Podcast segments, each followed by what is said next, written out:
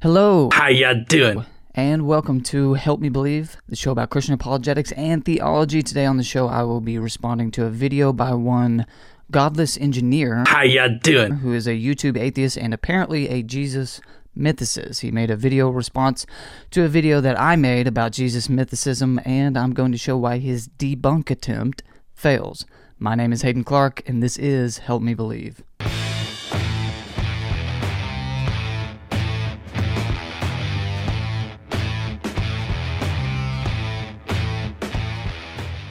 The other morning, I woke from my slumber as my wife was still asleep at about 5 a.m., took the dogs out, made some coffee, went into my office here in the studio uh, for a little devotional time and some reading. And after that, uh, just before heading out for work, I decided to check my social media, which is always a bad idea. And I found that I had some new followers on Twitter. Woohoo! How special. Uh, one of them was a Twitter handle titled Godless Engineer, and I should have stopped there, but I was intrigued, and so I went to this Twitter handle to find this fantastic bio. It says, I'm a godless, independently thinking Southerner living in North Alabama, trying to survive this Christian wasteland one day at a time. I'm sure this is more satirical than anything, and I definitely should have stopped there. Um, however, this person, whatever their real name is, has tens of thousands of followers on Twitter and YouTube combined, and apparently they uh, he made a response video about me because I saw my face plastered all over their feed. So naturally, I had to watch the video. Well, the fast version um, because I had to get to work, but now I'd, I'd like to examine it in detail and respond. And before doing so, the context of my original video, um, the context is that I made a video titled Jesus Mythicism and Angry Atheist. So it's actually a, a longer video than just the Jesus Mythicism part. And I also went into uh, a link of this angry atheist uh, yelling at uh, some Christians. And there I responded to what I find to be some common mythicist arguments online. Uh, I didn't quote any published mythicists like Richard Carrier or Robert Price or whoever. Uh, that wasn't my aim in that short little video. I address some popular, uh, I address a popular audience here, and uh, and I respond to what I perceive to be uh, popular objections on the lay level uh, most of the time. I mean, sometimes I, I go more in depth and things like that. But if you want to fault me for that, fine. But that that's the context. So let let's uh, I want to keep that in mind as we watch uh, this video. So let's uh, get into the video here. He wants to make it seem like, you know, it's only popular on the internet, and really it's not. It's gaining a lot of traction in scholarship. So far, we've got Richard Carrier that did his two books on this particular topic. And then we also have Raphael Lataster, who has done his own uh, work on it as well. So it's gaining traction in scholarship. And uh, specifically, Raphael Lataster's book was actually aimed at universities, uh, meant to be a textbook. So uh, to say that it's only popular online is mm, pretty disingenuous. Now, I will say that in the past, the mythicism has not had a foothold in scholarship whatsoever, and there have been a lot of bad mythicist ideas out there. I agree with this. You can't judge mythicism solely on the fringe elements of mythicism. I- So this wasn't really meant to be a substantive point. I wouldn't just say that, well, this isn't a scholarly consensus, therefore it's false. But it is a fact that mythicism is not debated in scholarship. Almost no one takes it seriously, aside from the two he mentioned, and I'll throw in a, a third for good measure, Robert Price, uh, who is more of a scholar that writes on a popular level. I'm assuming that's why he didn't mention him here. But even if we throw in Price, okay, that's three. I guess you're getting somewhere. Congratulations. But to pretend that one published work or two published works is somehow gaining traction in academia or scholarship is what is really disingenuous here. And and by the way, watch this original video or just the response video here and take a shot every time he says disingenuous. I must be the most disingenuous person alive. Secondly, to say that you can't judge mythicism based on the fringe elements of mythicism is to ignore the obvious fact that mythicism itself is a fringe idea. By definition, it is outside of mainstream scholarship and is therefore fringe. Uh, you can't address it at all without addressing the fringe because it is fringe. Look, if you if, if you think mythicism has weight and can stand on its own two feet against all the scholarship, more power to you. Consensus can be wrong, that's fine. But don't pretend that a couple of published works equals gaining traction or that mythicism itself isn't fringe. It, of course, is. So, next in my original video, I explained why the fact that there is no archaeological evidence for Jesus is expected and it's not that big of a deal. And here is his response No, I would say that's not. For one thing, Jesus wasn't a ruler like, you know, Pius or uh, Hadrian or Trajan like we don't expect to find coins or necessarily archaeological evidence. What we would expect is at least some kind of eyewitness testimony for Jesus. You trying to paint mythicists as requiring hard evidence such as archaeological evidence is a bit disingenuous. In order to establish somebody in history, we don't necessarily need hard evidence in order to establish them. To establish somebody as existing in history, we don't need hard evidence to do that. We could have eyewitness testimony testimony or uh, any other kind of testimony that would uh, be able to attest for the person that we're trying to investigate. That's all. A point against you, I guess, so far, because this just screams dishonesty. So again, I was responding to popular responses that you might see online. Not, I wasn't responding specifically to Mr. Uh, Engineer, and I'm going to refer to him as such, not in some kind of derogative way. I just don't know his name. So I wasn't responding to Mr. Engineer or any other person specifically. So if you if you want to fault me for that, okay, but I'm in no way being dishonest when I when I say that you hear these sort of things, uh, these sort of responses from internet atheists. You of course do, and I'm glad to hear that Mr. Engineer is not one of these people and would adopt a more reasonable burden of proof, like eyewitness testimony, uh, which scholars like Dr. Peter Williams and Dr. Richard Bauckham have argued for. And I'll leave links to their books in the description below if you'd like to read about it. If you would not like to hear the other side of the argument, okay, but I'll leave a link there uh, for those who do. So there's no disagreement here. Well, at least I thought until he directly contradicts himself in his very next thought. So, to claim that a specific person existed in history and did something noteworthy enough, you would need actual evidence for it. To act like we only have like archaeological evidence for important people in the past, I think is rather disingenuous. To act like we only have archaeological evidence for important people in the past is disingenuous directly contradicts what he just said. He just said he didn't expect there to be archaeological evidence for Jesus because Jesus wasn't, specifically his words, a ruler, which would be a very important person. Now he's saying that this is a disingenuous assumption. You just saw it in real time, and it happens one thought after the other other. Literally his next thought he contradicts himself. Because i mean we obviously have archaeological evidence for you know just everyday people existing back then but we obviously have archaeological evidence for everyday people just people in general. No kidding. The point here is that you don't have archaeological evidence for specific people, specific everyday people. Of course, people existed and they left behind their remains, but you don't have much archaeological evidence that some specific person in history existed outside of rulers or important people like he himself initially agreed with. If they did something noteworthy enough, we would definitely expect somebody to write it down or to write about it or for that particular event to have some effect on history. Uh, I, I don't know what the implication here is. I agree with that standard. Decades after Jesus' death, you have or just a couple decades after Jesus' death, you have writings about him that begin to flourish. And only a madman would say that these writings had no effect on history. I mean, what do you want? I mean, by your own standard, Jesus exists. I don't know why. Um, of course, this isn't going to be the complete standard, but if it was, then Jesus would exist. And we just don't find that for Jesus because keep in mind, Jesus wasn't Joe Blow Snow back in, you know, Judea in the 30s. They want to make him out to be some like relatively unknown person, but that's not, for one, how the Gospels describe him, and two, that's not how Paul talks about Christianity, the Christian faith, and the Christian population. So it's rather disingenuous for you to sit there and act like, oh, Jesus was just some random guy. This is, of course, false. Jesus was an itinerant preacher from Judea who attracted a following in a small area of the world. His personal ministry didn't have a worldwide effect, not immediately. His later followers carried that out. And Paul?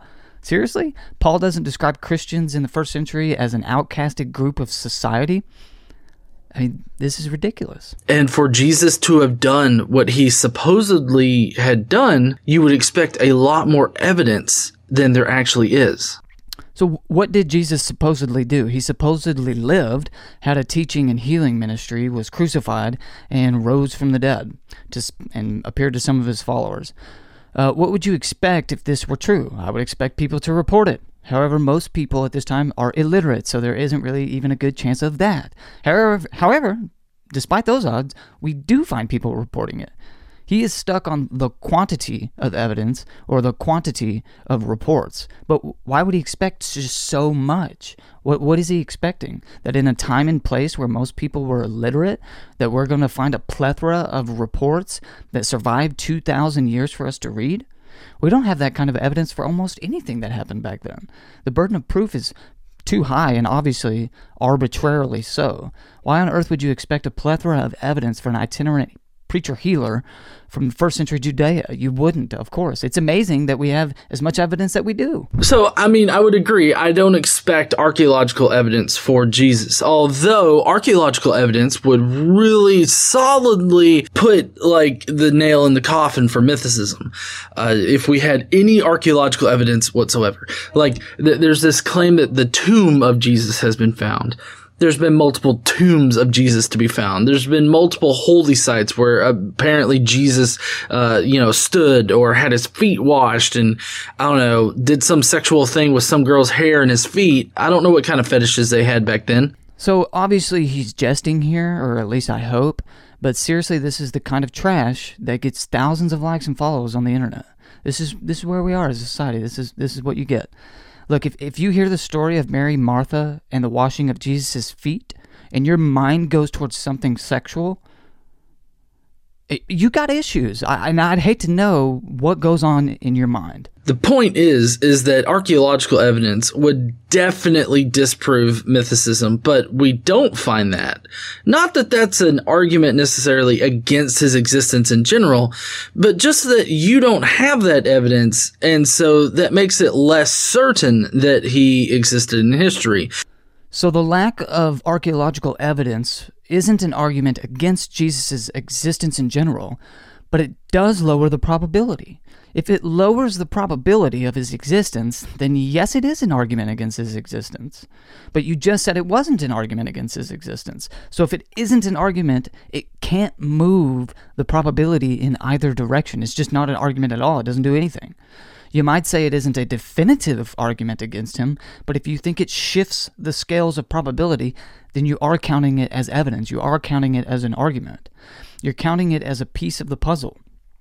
And if you count it as a piece of the puzzle that moves the scale of probability, then you are counting it, as I just said, as evidence or as an argument, which is to directly contradict your initial statement that it, it's not an argument against Jesus' existence in general. Not to mention, you're accepting an argument from silence as valid when it's not. So then, in my original uh, video, I explained why the fact that Jesus doesn't have any writings himself, uh, you know, like he didn't write anything himself, also isn't an argument ex- against his existence. Um, Mr. Engineer agrees and tells us what mythicists actually want.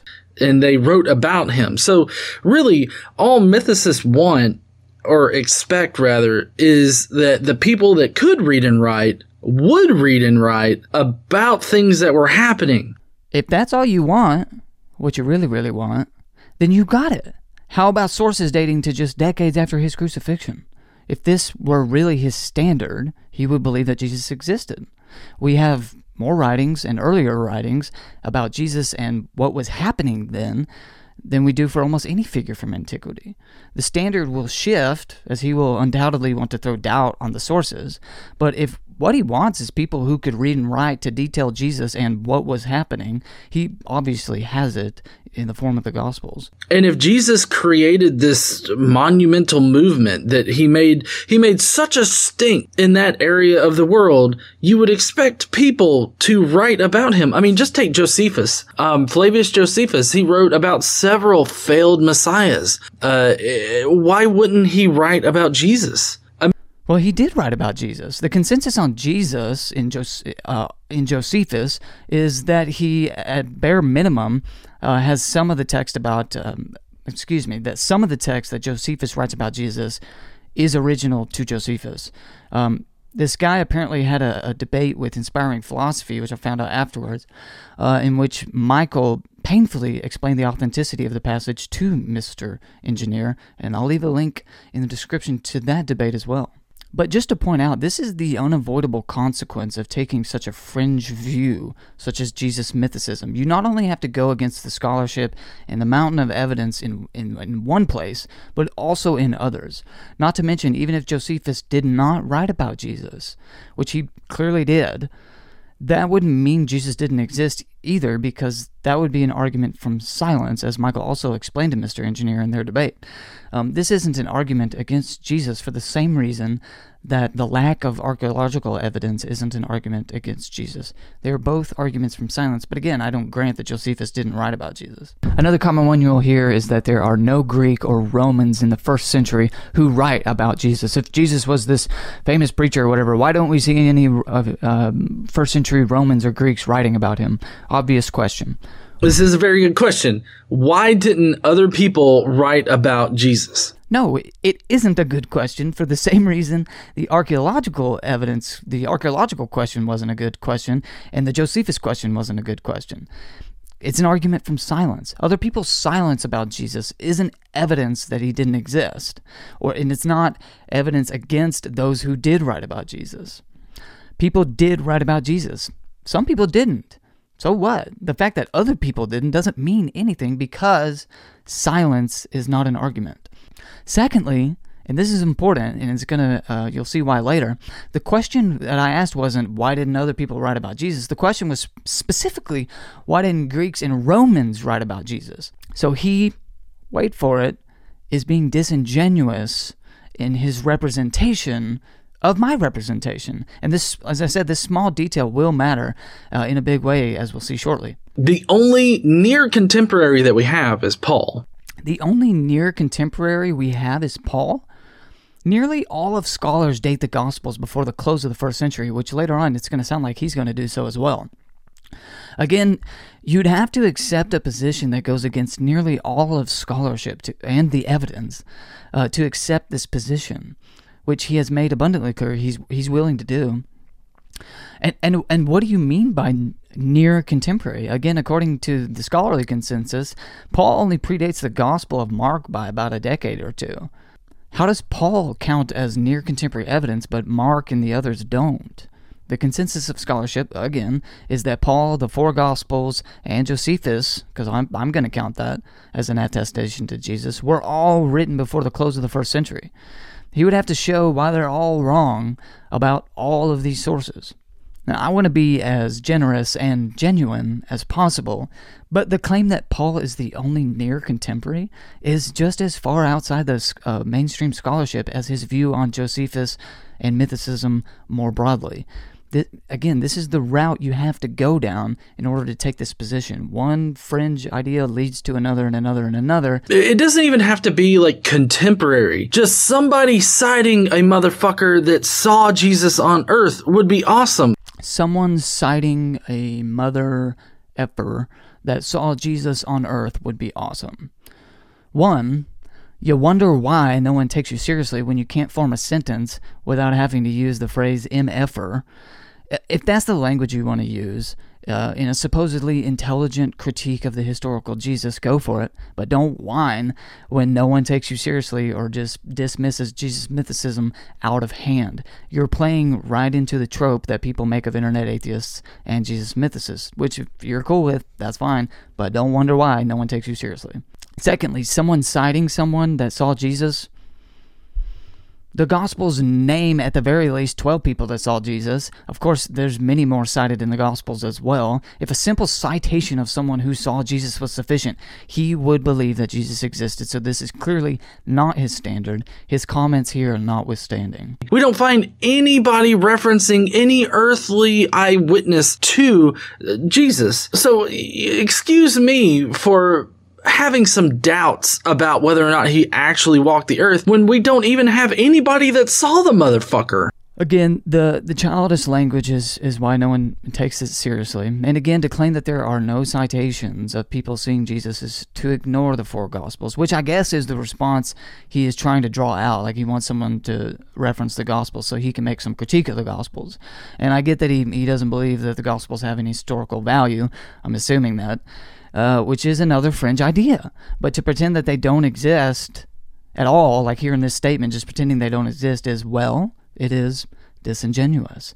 Uh, maybe he'll address it later, so we'll keep watching. I, I, I like the double standard here because what he's saying is is that oh Jesus was so un uninspiring. Jesus was so unoriginal and, and he was so easily written off that not even the people that recorded other messiahs at the time wanted to write about him. But yet at the same time, he was inspirational enough to create this entire movement around the idea that he is the son of God. It's, it's rather peculiar. People that wrote about other messiahs, I would expect them to write about a, yet just another messiah Messiah that failed to be the Jewish Messiah, which there's different ideas about the, the Messiah in Judaism.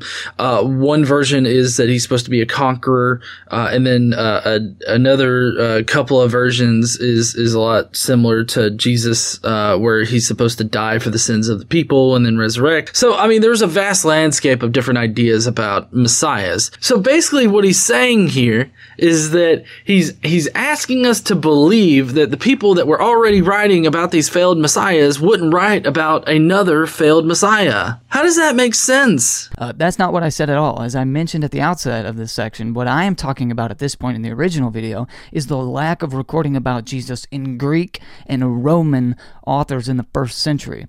People like Josephus do mention Jesus, and Josephus mentions other prophets. I probably didn't mean to say the word Messiah here in this context. Uh, I think that was a slip, and what I meant was something like Jewish prophets uh, or apocalyptic prophets or something like that. Like the ones that Josephus mentions, who are also prophesying the destruction of the temple. Now, I don't expect Greek or Roman first century authors to record this sort of stuff, and why would I? I can see why Josephus would mention it, and in fact he does, which I, I guess Mr. Engineer um, does not because he, um, in the minority, thinks that the whole thing is an interpolation, which is convenient. But uh, more importantly, how many Greeks or Romans in the first century mention Pontius Pilate? Well, Luke does if you want to count him again, but I'm betting you don't want to count him. Other than that, zero. How many uh, mention uh, Flavius Josephus? Zero. Oh. Oh. Before we continue, remember what I literally just said in this clip. I said how many Greek or Romans, again, I repeat, Greek or Romans mention Pontius Pilate or Flavius Josephus. If you really want to know who uh, writes about Pontius Pilate, no, that's not what we want to know at all. What I asked was what Greeks or Romans mention Pontius Pilate, not just people in general. That, again, completely disingenuous. Philo of Alexandria wrote extensively on Pilate. Philo of Alexandria was a Jew. Not only that, but we do have archaeological evidence for Pilate in uh, the Pilate stone. Why are we bringing up archaeological evidence for Pilate? I, I don't actually think that Pilate didn't exist, and I don't need you to explain the archaeological evidence. I'm aware of it, and I think it's conclusive. Pilate obviously existed. What I asked for was Greek or Roman attestation to Pilate's existence, which has Pilate's name and position carved in on it, and it was actually commissioned by Pilate himself. Josephus also mentions Pilate. Josephus was obviously a Jew. I said Greek or Roman. So, for you to claim that we just have zero references to Pilate in history. When did I ever claim that?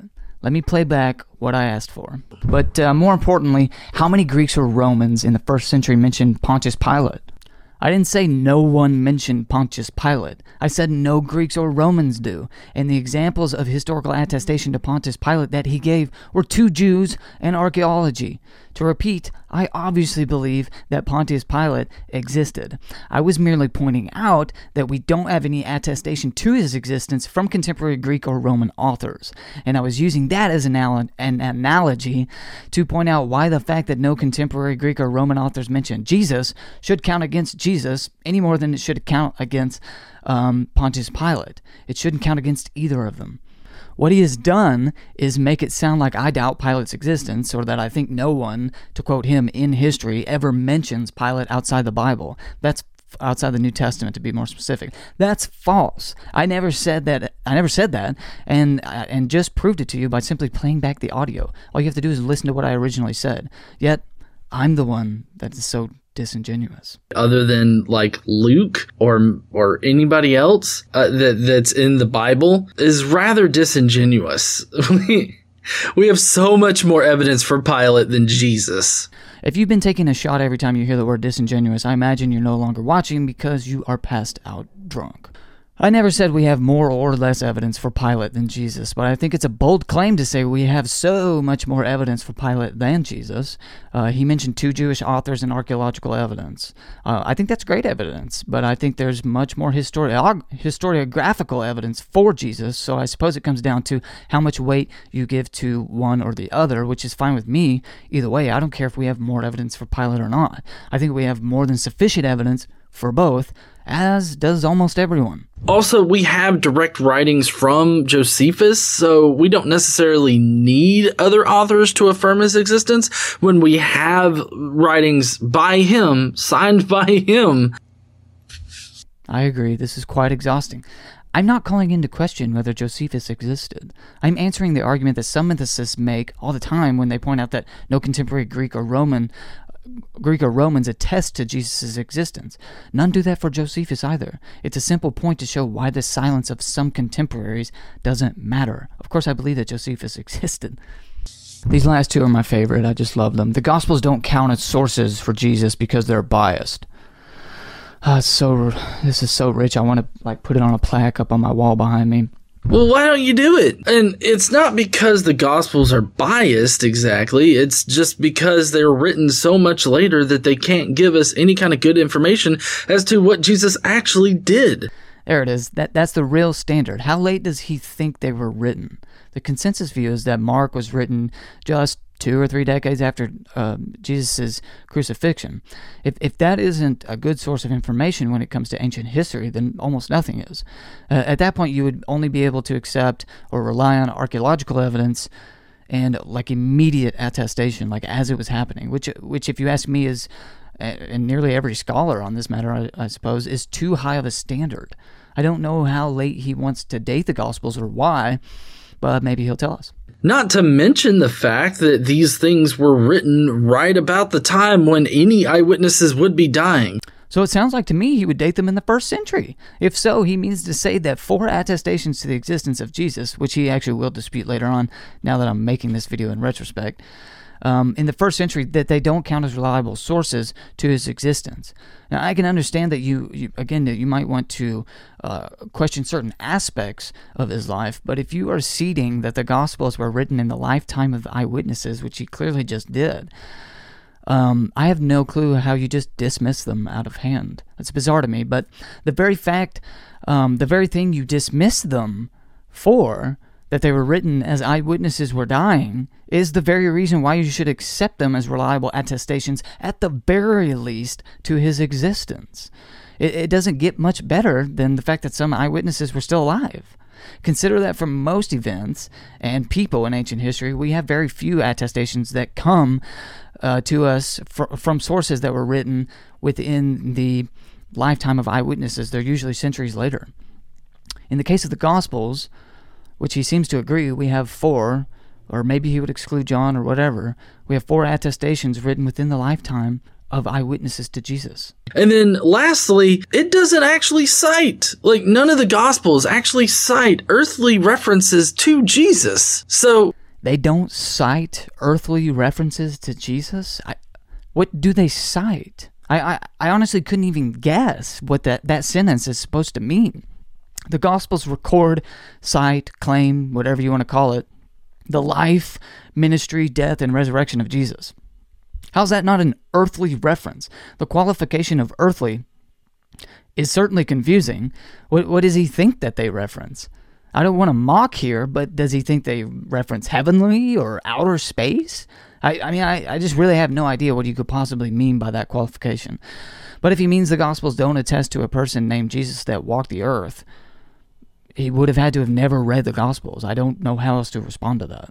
Those are the reasons why we don't consider the Gospels to be legitimate in establishing Jesus's historicity or anything that Jesus could have done. Then your reasons are flatly absurd and also, wait for it, disingenuous. So don't act like it's just this one particular point that, oh, they're a biased source. Okay, uh, yeah, true, they probably are but even in a biased source, we can get some uh, basic information like whether or not somebody existed. That Hey, I'm glad he thinks that this is so. Clearly, he isn't the type of person that I was addressing um, which is great. Uh, again, my original video wasn't a response to him or some specific mythicist or version of mythicism. It was a response to some bad arguments that you might find online or in conversation. He acts like I'm misrepresenting his position. Before his response video, I literally had never heard of him, and I don't mean that offensively. I pointed out to say that I can't be misrepresenting you or your view when I'm clearly not responding to you at all. That would go a long way to proving that Jesus definitely existed in history. The point is, is that it's not the bias that precludes them from being evidence for Jesus. It's the time in which they were written, the sources that they cite and don't cite, and then there's the fact that you really only have one gospel that's independent, and that would be Mark, even though he technically uses Paul. Uh, no. Uh, Matthew and Luke include 90% of Mark's material. Matthew and Luke both have independent material that accounts for around 30% of their respective Gospels, so at the very least, you have three independent sources. There are, there are attestations that only Luke includes, and there are attestations that only Matthew includes, or sources. There are sources that only Luke includes, and there are sources that only Matthew includes. And they both use Mark. That's three, sir. And, and of course, some hypothesize that there was an additional Q source, but for the sake of argument, we'll go with three, which is still more than one. And and Mark uses Paul. I'd say that that was the most outlandish claim of this video, but he's made some pretty outlandish claims here. The difference and contrast between Mark's gospel and Paul's letters uh, could not be more stark. If he's claiming that there's a clear literary dependence between Mark and Paul, I can't wait to see it.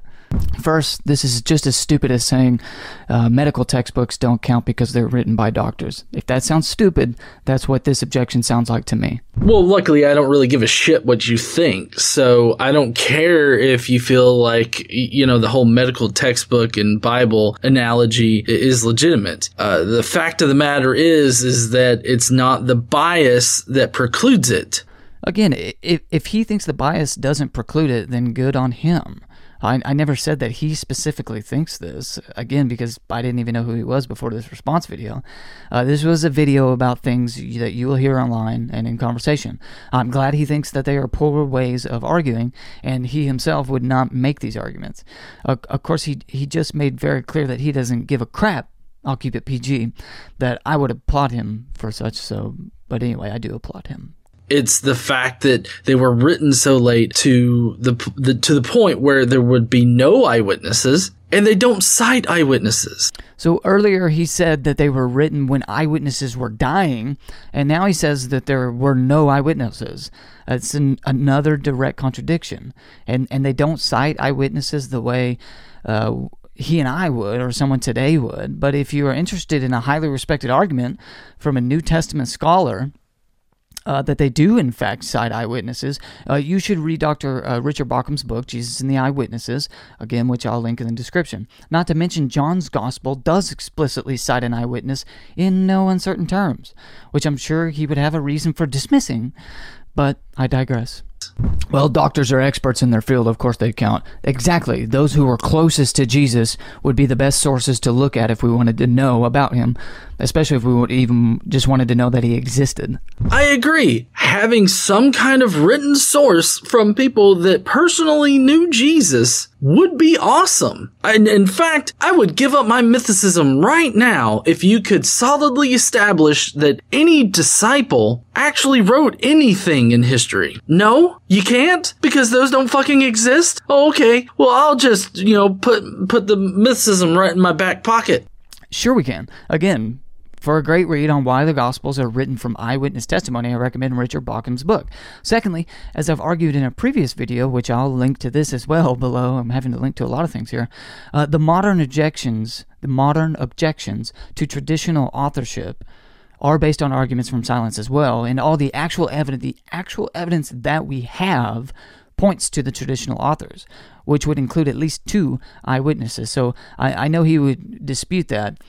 Um, but weigh the evidence for yourself, and I think you'll find that his own standard is met, and therefore you should conclude, at the very least, that Jesus existed. Secondly, this claim of bias insinuates that they had some motive to lie. That's what you're really getting at, that they were lying about this, they just made the story up.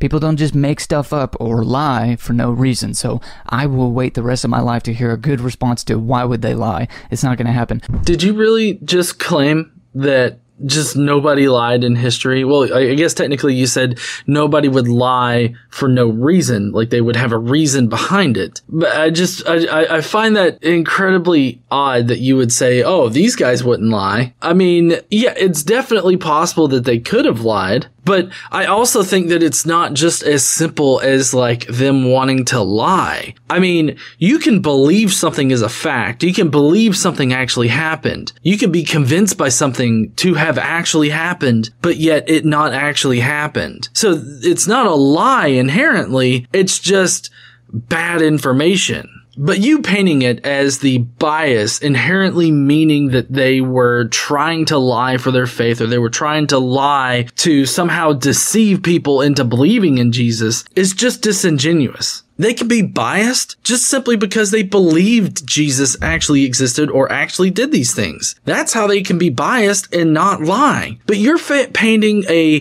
false dichotomy here in order to make your argument that they just simply wouldn't lie. That's just so stupid. Now, while I don't deny being stupid, in fact, I'm quite stupid. I never insinuated that people can't be biased in other ways. If I somehow gave that impression, I'll retract the statement and say it differently. What I was saying, and uh, I was saying that for someone to say that the gospel authors were biased and just making this up, they would obviously have some motive for lying. They would know that they were lying and would require a motive. I said I haven't heard a good motive put forward, and he didn't give one. So if there was uh, confusion here, I'll take the blame. That's fine, but that's that's what I was saying. Most importantly, the atheist making this objection, or not necessarily an atheist, but the mythicist making this objection, is also biased. You know why? Because all people are biased. And if we should dismiss people who are biased, then we shouldn't listen to anyone, including ourselves. And so this objection is actually self defeating. Unless you are so arrogant as to claim to be the bastion of objectivity and claim that you have no biases. If that's you, you're excused from the dialogue. Oh, well, I guess God is excused from the dialogue then, isn't he? You got so many Christians out there that are wanting to talk for God, and they claim to be the bastions of uh, objectivity. It's just so fucking hilarious, it, this coming from a Christian. I mean, you guys claim to follow the one bastion of objectivity. But in any case, again, the bias is not the problem. You're right we all have biases. But the point is, is that you're supposed to try to remove any bias that you could possibly have, not show favoritism for one kind of evidence over the other. If you have evidence that breaks your hypothesis, it would be uh, a show of your bias to disregard it just because it's not what you want the evidence to be. Okay, so to point out the obvious, this whole thing about bias started with me characterizing an objector who dismisses the Gospels because they are biased. He said that doesn't apply to him because that isn't something that he would say or do. good for him, then I guess I wasn't referring to him or his type because, again, I wasn't specifically re- responding to him because, again, I didn't even know who he was before this response video. Secondly, Christians and other theists believe God to be the bastion of objectivity on the basis of philosophical argumentations that end in God being all knowing and all good. Now, if he wants to dispute those, that's fine, but that, that's where that would come from. These characteristics clearly wouldn't apply to any human being. Um, and I was obviously simply saying that all humans have bias because all humans are fallible. That doesn't mean that their beliefs are ipso facto false, which was the characterization that I was arguing against. He doesn't clearly doesn't fit into that characterization, and I said good for him. Um, again, he, he seems to agree, so I don't see what the point is here. But of course, biased people can make true claims. I'm biased. I want Christianity to be true. I'm fine saying that. You know why? Because it doesn't mean anything. It, it, wouldn't mean anything if I was the most biased person in the world. I was raised a Christian and I believe it because my parents told me it was true. And now I'm simply going out to find evidence to confirm what I already believe. That wouldn't matter at all you would still have to weigh the evidence on the basis of reality of is it good reasoning is it good evidence does it actually corroborate the claim it, it just, the bias thing just means nothing. It means absolutely nothing. And when you hear it you can simply dismiss it. It doesn't matter. What the fuck are you talking about? Did, did you literally just say that you could be the most biased person on earth but yet you can still be objective when looking at the evidence? Nope. I, I never said that. I never said that. And you can replay the clip a thousand times and you'll never hear me say that. I said that the fact that someone is biased does not mean that their beliefs are false. You still have to weigh the belief against the truth maker of reality. Is the belief based on good evidence and good reason?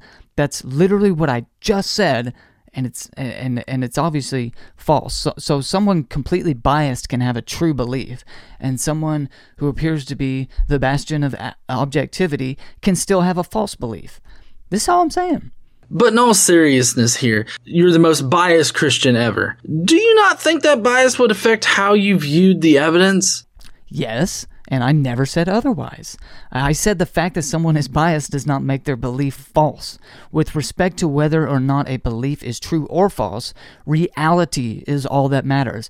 Bias or lack of bias is not a truth maker. Reality is. With respect to what is true or false, the only question that matters is does the belief correspond to reality? With, with respect to that, bias does not factor in like you have people out there with clear Christian biases that are looking at the evidence for say evolution and they come away saying, nope, that doesn't prove evolution when in fact it actually does. So with respect to evolution, I have no bone to pick and don't care one way or the other whether or not evolution is true or false. I'm fine with agreeing with the consensus of scientists on evolution because it isn't really something that interests me and not something I've ever really studied.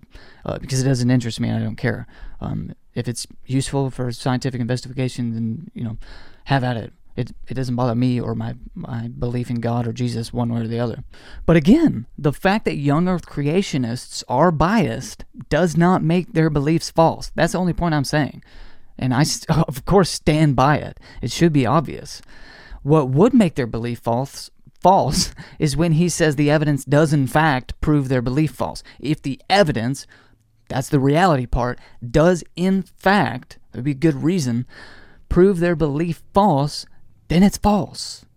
Not, but it's not the bias that makes it false. He clearly understands how this works. It's the evidence and the reason that matters when it comes to whether or not a belief is true or false.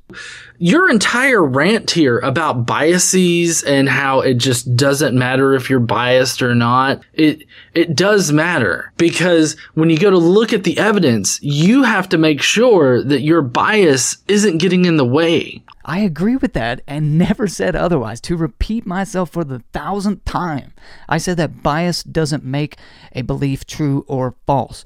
Reality does. You've taken a single sentence out of context and made it sound like I believe bias doesn't matter at all. So, uh, uh, in in any way, Of course, you should attempt to be as objective as possible, but you will never be 100% successful at that. And the fact that you have bias does not make your beliefs true or, or false.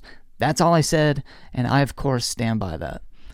So, actually, your entire rant here is against a straw man, something I never said, or would say, or ever will say, and is completely, wait for it, disingenuous. I have to check myself constantly on that in this particular subject, the mythicism subject. All the time I have to I have to check my bias because uh, if there's if there's some evidence that could that throws a wrench in in my gears as far as mythicism goes, I have to look at it and try to be as, as objective as possible. Good for him. I, I applaud him for that. Again, he already stated that he doesn't give a crap what I think, but I applaud him nonetheless. Here's the thing. Even if he was the most biased atheist on the planet, he hated Christianity and he had a vendetta against Christians, which is not something I'm assuming about him. But even I'm saying, even if that were the case, I would not dismiss his arguments out of hand on the basis of you're biased. And that was the characterization I was arguing against in the first place. If that characterization doesn't apply to him, I'm glad to hear it. I was simply arguing that you can't dismiss a belief just because the person holding it is biased, because we're all biased, and it doesn't matter with respect to what is true or false. And I stand by that.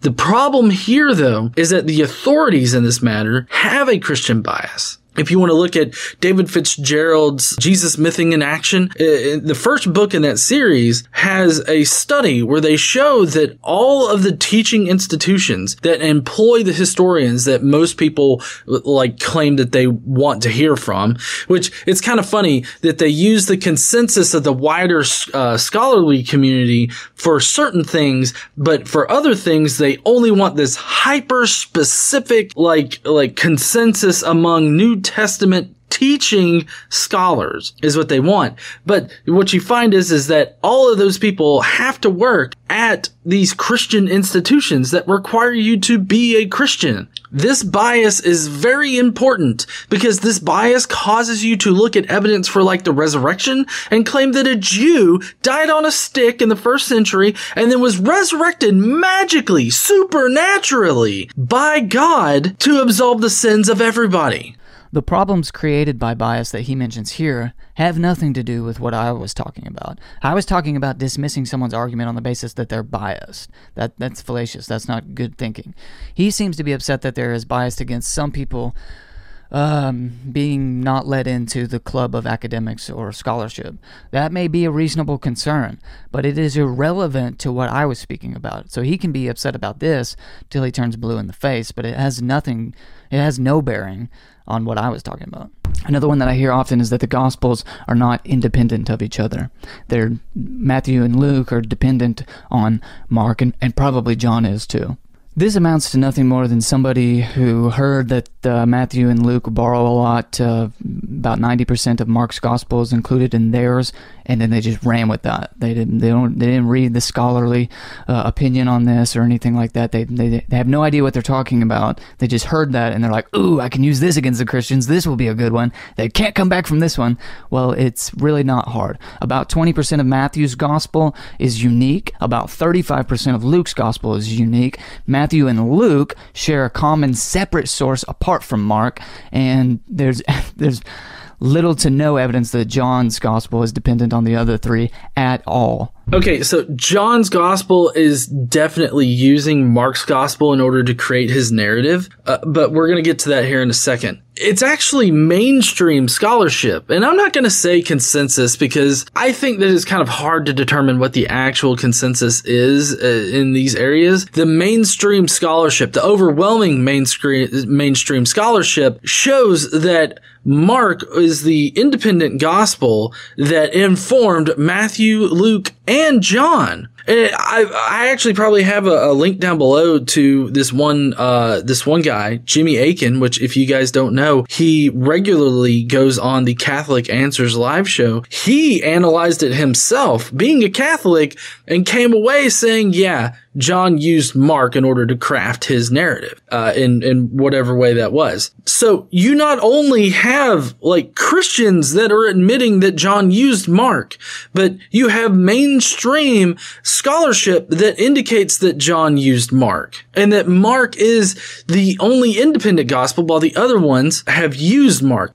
No one said they didn't use Mark. In fact, I said Matthew and Luke used 90% of Mark. I said that myself. So I don't know who you're arguing against. What I said was that about 30% of Mark and Luke are unique to themselves, respectively, which means we obviously have a separate source. They, they weren't using Mark in this 30% part, which means you have another source. So you have at least three sources. Um, different you have at least three different first century sources even if you dismiss the q source which i assume is what he's about to do um, he didn't respond to what i said. He repeated part of what i said and then ignored the part about luke and matthew having independent sources from um, from mark which is both mainstream and consensus. I don't care which words you use. Um, they didn't craft their narratives wholly independent of mark. I, ne- I never said that. But they include about 30% of their material um, about 30% of their material is not found in Mark or each other. That's what I mean by having independent sources. The Q source is indistinguishable from Mark. I think he meant uh, Matthew here, so I'm not going to fault him for that. But for those who don't know, the Q source is a hypothetical document that Matthew and Luke shared that accounts for the material that's common between them and also not found in Mark. So you have Mark, Matthew, and Luke who borrow from Mark, but Matthew and Luke, again, as I already said, have about 30% unique to each other. So that makes three. And some people uh, hypothesize a Q source, a fourth source between the synoptics, which accounts for material, material that Matthew and Luke hold in common, but is also not found in Mark. So that would be four sources if you counted Q. Uh, he seems to believe that the Q source is really just Matthew and that Luke borrowed from Matthew and Mark. At least that's what I'm un- hearing him say. Um, I think he slipped at the beginning there. Maybe he didn't. Maybe he really thinks it was Mark. That would be an interesting thing to say, and I'd have to hear him further on that. But I'll give him the benefit of the doubt. And again, it doesn't really matter to me with respect to this c- conversation um, whether or not Q source is real or just hypothetical or imaginary, as I mentioned in the last clip. Okay. Uh, they say that the Q source existed prior to Mark, and then Mark used Q, and then Matthew and Luke also used Q. Mark Goodacre actually has a really good uh, argument against the Q source. So that does that that physically doesn't exist, but I don't even think that it hypothetically exists. So you really just have Mark. No, you you have Mark, the sources that Matthew and Luke use to account for their narratives that are independent of Mark. They're not found in Mark, and you also have at least at least part of John that is independent to himself. Uh, even if he did use Mark, which would require a pretty detailed argument to show literary dependence between Mark and John. And so, for you math whizzes out there, that's five separate, independent, and early sources for the existence of Jesus. No. You see what he's done here? He's taken one source in history, Mark, and he's turned it into five different sources. This is not how historiography works. No, I haven't, and yes, it does. There are portions of Matthew, Luke, and John that are independent of Mark. They're not found in Mark. This is both obvious and mainstream, or consensus, whichever term you'd like to use. They borrowed from Mark, yes, but not in all places. As I said in the original video, around 30% of Matthew and Luke, respectively, are independent of Mark. If you have one guy that writes an account of one thing, and then you have all of his buddies copy off of him and they they have the same shit that the one guy does you see what he's done here? He's made it sound like Matthew and Luke's gospel are just verbatim copies of Mark. They aren't. To repeat myself, the copy, uh, they copy about 90% of Mark's gospel and have material that is copied between the two of them, independent of Mark, whether that's just of Matthew or it is the Q source. Um, and and those two things combined account for about 70 to 80 percent of their the total um, of their gospels. And then they have about 30 percent, which is unique to just Matthew and just unique and unique to just Luke. So he's painting it as if Matthew and Luke just copied down Mark's gospels verbatim, like they're literally just a copy.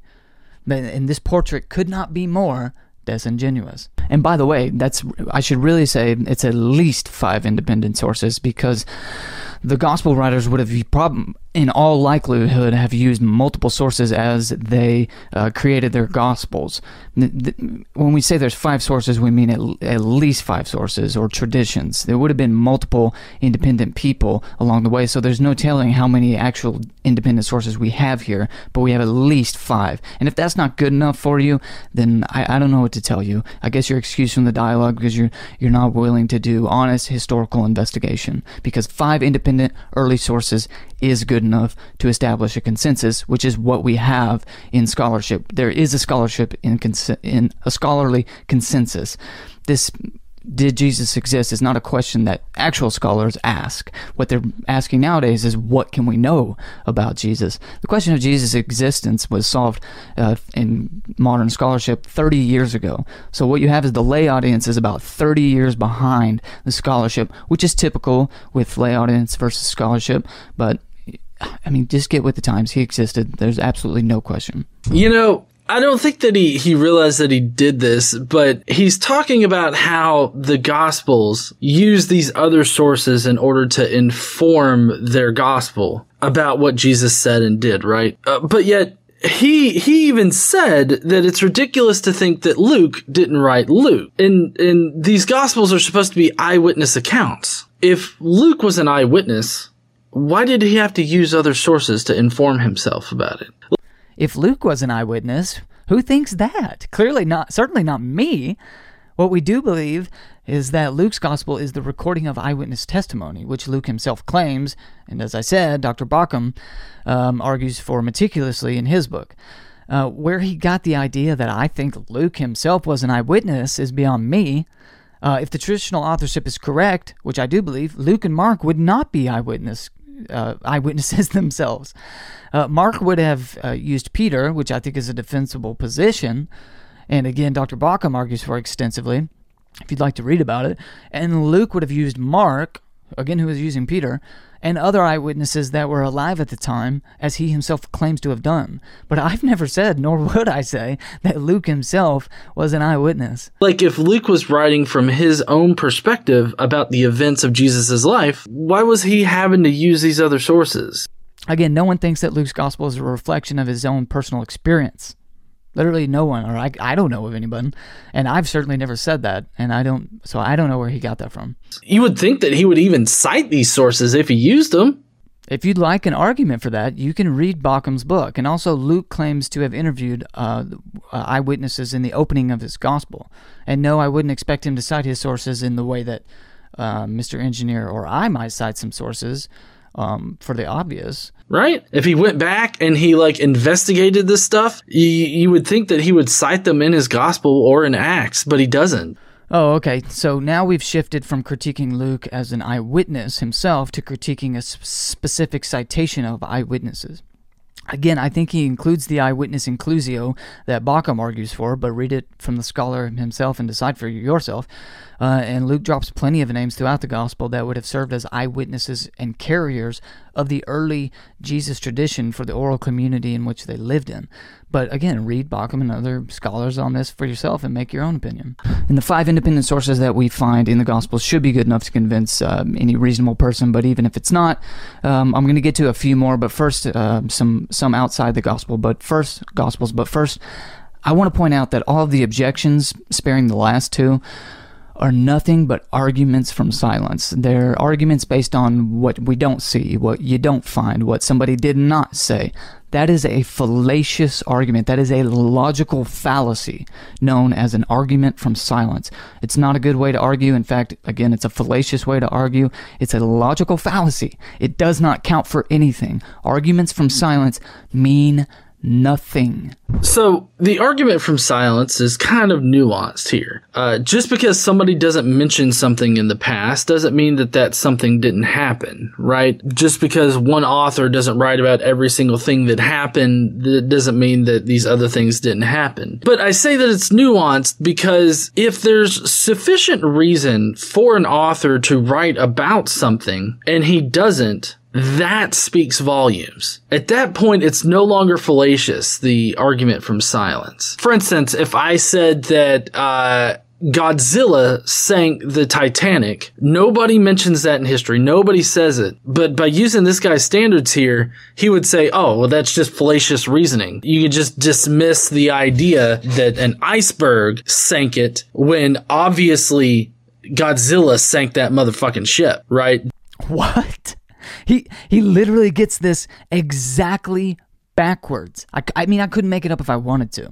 If there is no historical attestation that Godzilla sank the Titanic, and you claim that he did sink the Titanic, you would be the one making an argument from silence because there is no historical attestation that it happened, and you're arguing for it on the basis that there is no no historical attestation to it. That's an argument from silence. That's the part that is an argument from silence. If I say, "Why do you believe Godzilla sank the Titanic when there's no historical attestation that that's what happened?" I'm not making an argument from silence. I'm pointing out the fact that you are and that you have no evidence for your claim. Again, I don't know how you could get this exactly backwards, but he manages he manages to do so. Just because people didn't talk about it at the time doesn't mean that it didn't happen. See, when all the other indications and and all of the other accounts seem to be silent on the fact that Godzilla sank the Titanic speaks volumes to the idea that Godzilla sank the Titanic. It's of course it does, because it isn't an argument from silence. It's simply pointing out that you have no evidence for the claim that Godzilla sunk the evidence, sunk the evidence, sunk the Titanic. You have no evidence of that. You're the one making the argument from silence. You're postulating a hypothesis that has no historical evidence or attestation. With respect to Jesus' existence, we do have attestations that he existed, namely the Gospels, which you would dismiss, but they are attestations. If you then say, well, why doesn't so and so mention him? That's an argument from silence because the fact that so and so doesn't mention him doesn't change the fact that someone else did. I don't know what's confusing about that, but I hope that makes sense. Sincerely, I do. It's the same case with Jesus here the fact of the matter is is that if Jesus was influential enough to inspire an entire movement of people, let alone do the things that are said to have been done in the gospels, you would expect people to write about it. There if Jesus did the things recorded in the gospels, you would expect people to write about it. How about the gospel authors themselves, which you're reading from? Here's your sign you're reading it. The gospels are writings. What he really means is you would expect other people to write about it. And even that standard would be met with Josephus and others. Of course, he thinks those are interpolations, but the point here is that people did write about it. Even if you only included the Gospels, even if you only included Mark, it would still be someone writing about it, and the standard would be met. The fact that someone else didn't write about it is irrelevant. And and and that's that's what makes it an argument from silence. The the fact that the person you would want to have written about Jesus didn't write about Jesus is not an argument against Jesus' existence.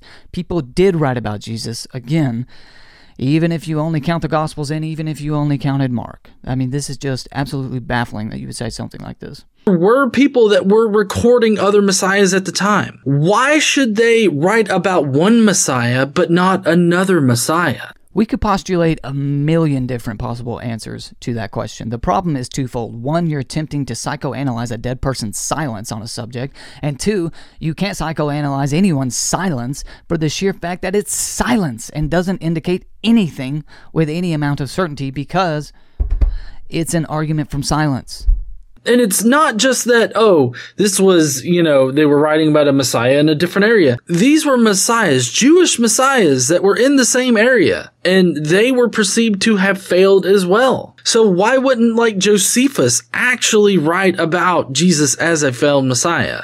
Most scholars do believe that Josephus wrote about Jesus. I know he thinks it's an interpolation, but read about it yourself, or heck, go watch his debate with Michael Jones of Inspiring Philosophy to see why he's wrong. I'll again the links in the description.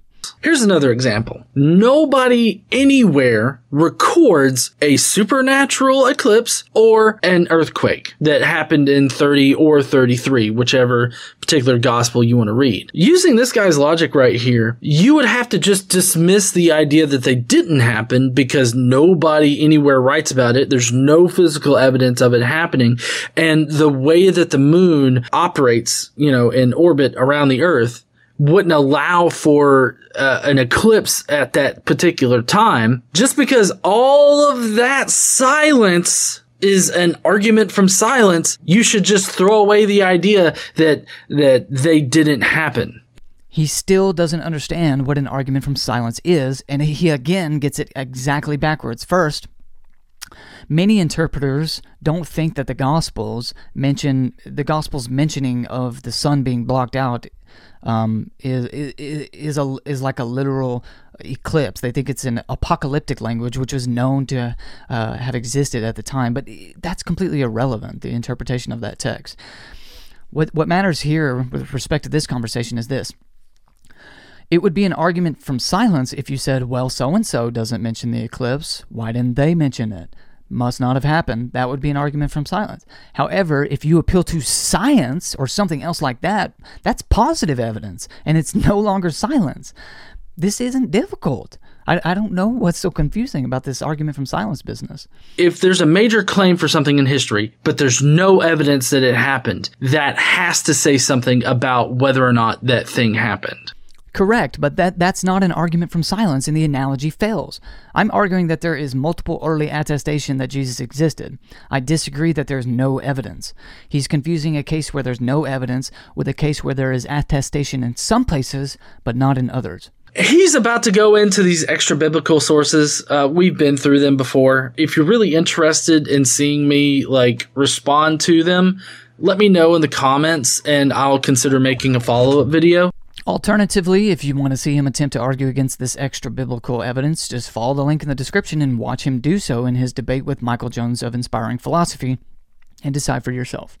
Well, this has gone on far too long, and you're probably wondering why I would take the time to respond to this, and that's a good question.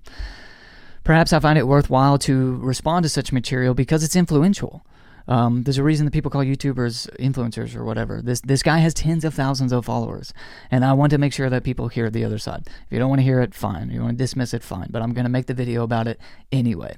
If you enjoyed hearing from the most biased Christian on the internet, be sure to hit the like button, subscribe, leave us a review, and God forbid that you support such a disingenuous person as myself, but if you'd like to, you can follow the Patreon link in the description below and become a supporter of Help Me Believe. My name is Haden Clark, and this is Help Me Believe.